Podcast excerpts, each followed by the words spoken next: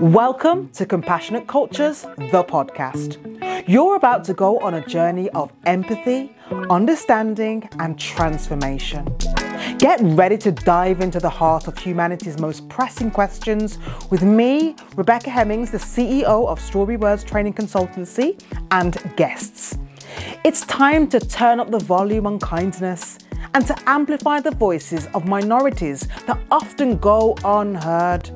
This podcast asks questions like, how can we create workplaces where ethnic minorities thrive without the chains of career stagnation? What if universities were safe havens for all, free from the storm of microaggressions? And how can we bridge the gaps between cultures that have been divided by the walls of bias and ignorance? This is not just a podcast. This is a revolution of empathy. Welcome to Compassionate Cultures, the podcast. Get ready to explore, learn, and change the world, one compassionate conversation at a time.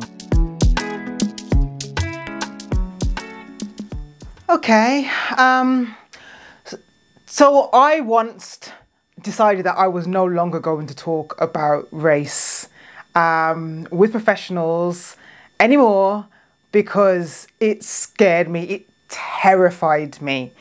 And that's what this episode is about, right? Um, because I need people to understand how frightening and how vulnerable it can make you as an ethnic minority person to discuss race with people, or racism with people who don't quite understand, don't understand that um, racism can be very traumatic.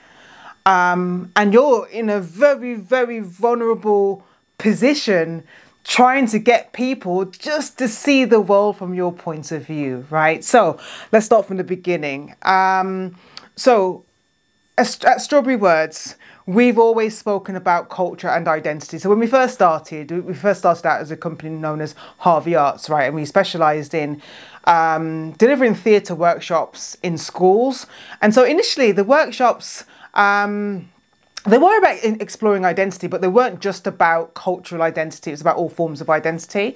Um, but quickly, as teachers saw us as primarily black people, um, we frequently got asked to deliver workshops around black history, around exploring different cultures and where people are from, and and cultural awareness and all that sort of stuff. So we did, and we did it really, really well. I'm talking like the early two thousands here. And um, we did it really well. And, you know, it was a time where a lot of children were coming from overseas. So a lot of children were coming from Afghanistan, from Poland and various other Eastern European countries, the Caribbean and various parts of Africa. And and sometimes there was conflict. Sometimes, um, so for instance, um, in one school, I remember there being conflict between the British-born born Muslims and the uh, Somali-born Muslims. And so it was our job to use creativity to explore uh, who they are, where they come from, get them to find the similarities and get them talking, get them to see, get them to find some common ground. Um, And we did that with all sorts of groups, and we help people to understand why perhaps um, children from a particular country might um, react in a certain way. You know, for instance, you know, Polish children tend to be quite demure and quiet, not always, but, you know, again, um, for a large majority, whereas um, children from Jamaica, for instance, uh, or parts of um, uh, South Asia can be quite Um, expressive physically and, you know, in terms of their volume and so on. And it's not a threat, it's just they're very passionate, and that can be misinterpreted as threat, all that sort of stuff.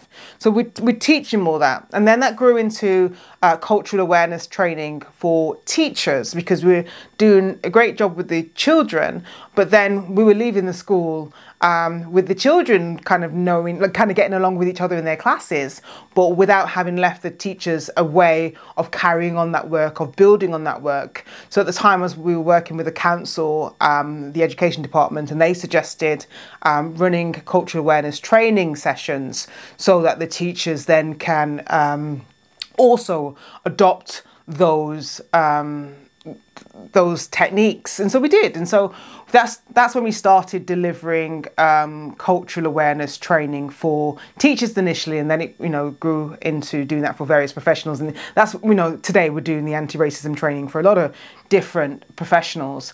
Um, and so again, you know, my naivety, I didn't we didn't really talk about race, and and I. Because I knew that race, I did know on the surface that um, talking about race was a hot topic, and so we don't really want to talk about skin colour. Um, but because we were talking about culture, inevitably we're talking about racism, we're talking about discrimination, we're talking about groups of people being treated differently based on their culture. That's the word we would use. They were treated differently based on their culture. And so because it was on that level, and because my background was in theatre, um, I was able to, able to keep it at a level that was quite comfortable for people for the most part, right? So, you know, in, an ep- in another episode, I'll talk about using um, how to use creativity to explore culture and identity. And so in that episode, you'll hear about um, the types of exercises we would do.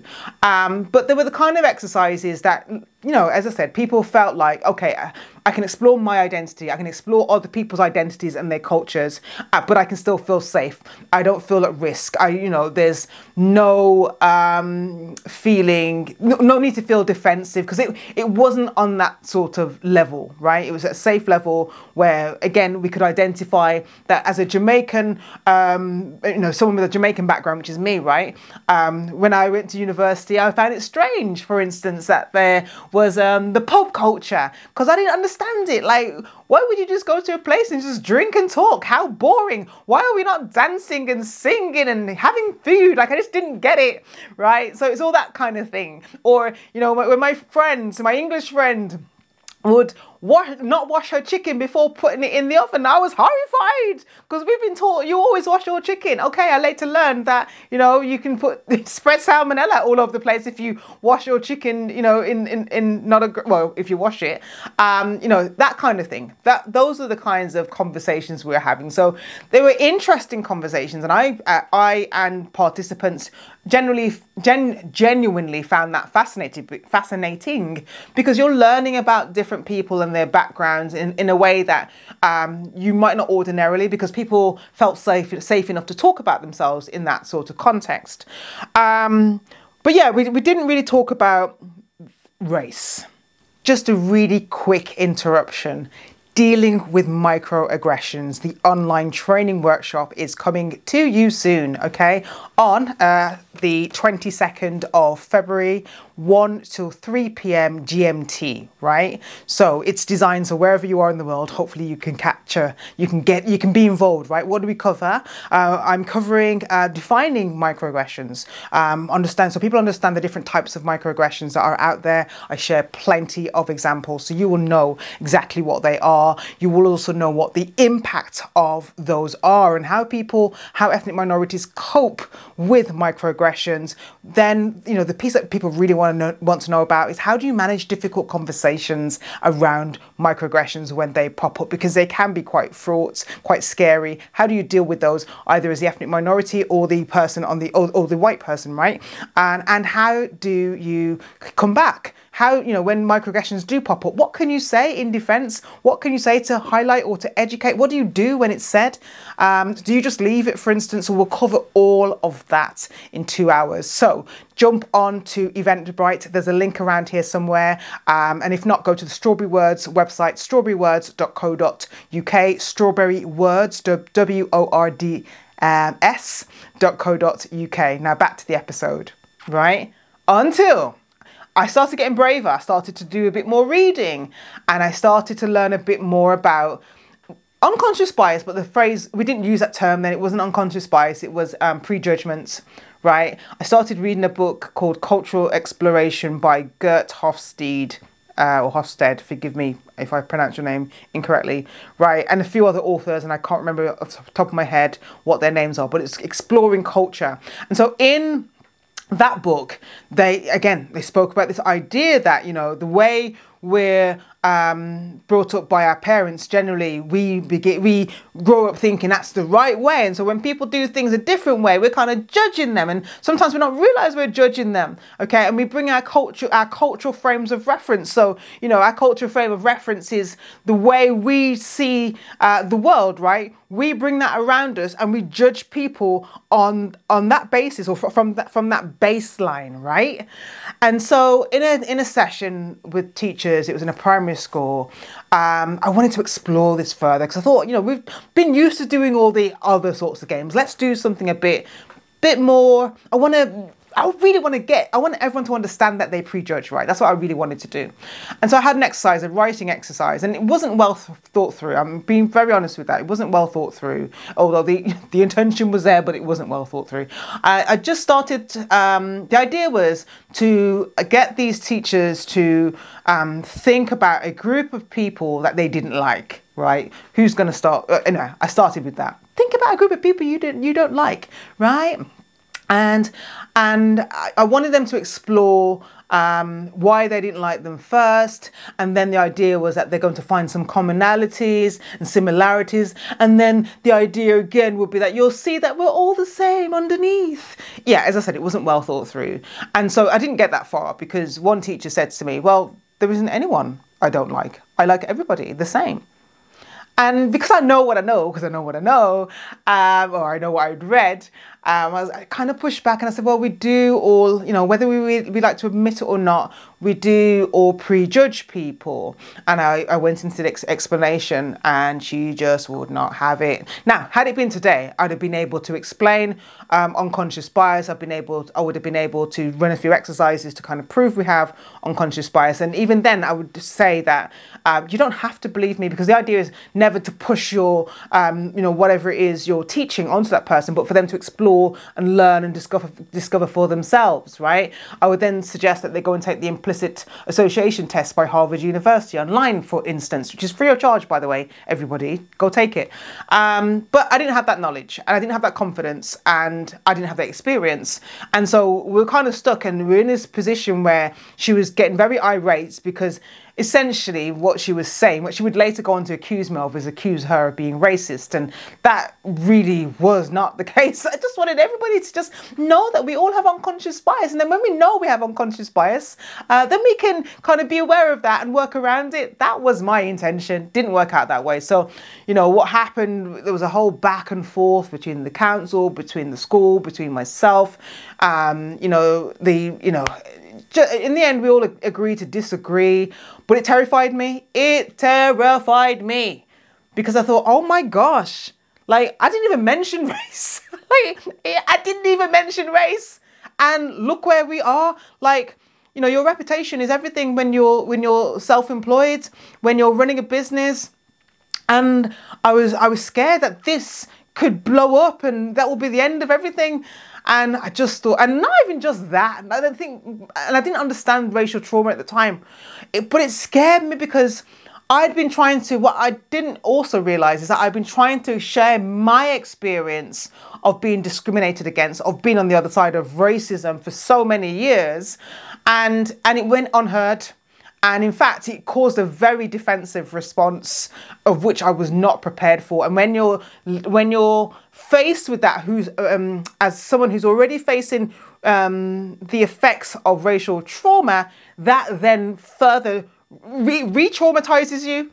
So I and I didn't know, I didn't have an outlet for that. I didn't really have people around me to talk about that because I didn't even know what I was really dealing with. Um, and it's, you know, it's years later, obviously I'm talking about it now because I know a lot more, that I was able to process it. And so, uh, yeah, I did. I stopped talking about race for actually about ten years. I talk about diversity and cultural, cultural awareness or whatever, but about a good ten years, you would not catch, you would not catch me saying anything or delivering any workshops around race and racism for that reason, because I just thought, that's terrifying. And knowing that, you know, I wasn't in a position of power.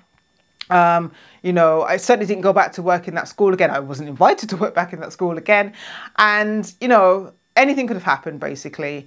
And so really, yeah, I mean, obviously things have changed, you know, and mainly that happened because you know, that never leaves you, this This, this unfairness of the system never leaves you. And so, you know, I find myself asking questions when I was part of meetings, like, how come there's not more, you know, black and brown people in this room? Or how come, they, you know, we don't hear about this particular information? You know, all these sorts of questions were always being, I was always asking them, but I was, certainly wouldn't be teaching um, or training around race and racism until, again, um, twenty twenty.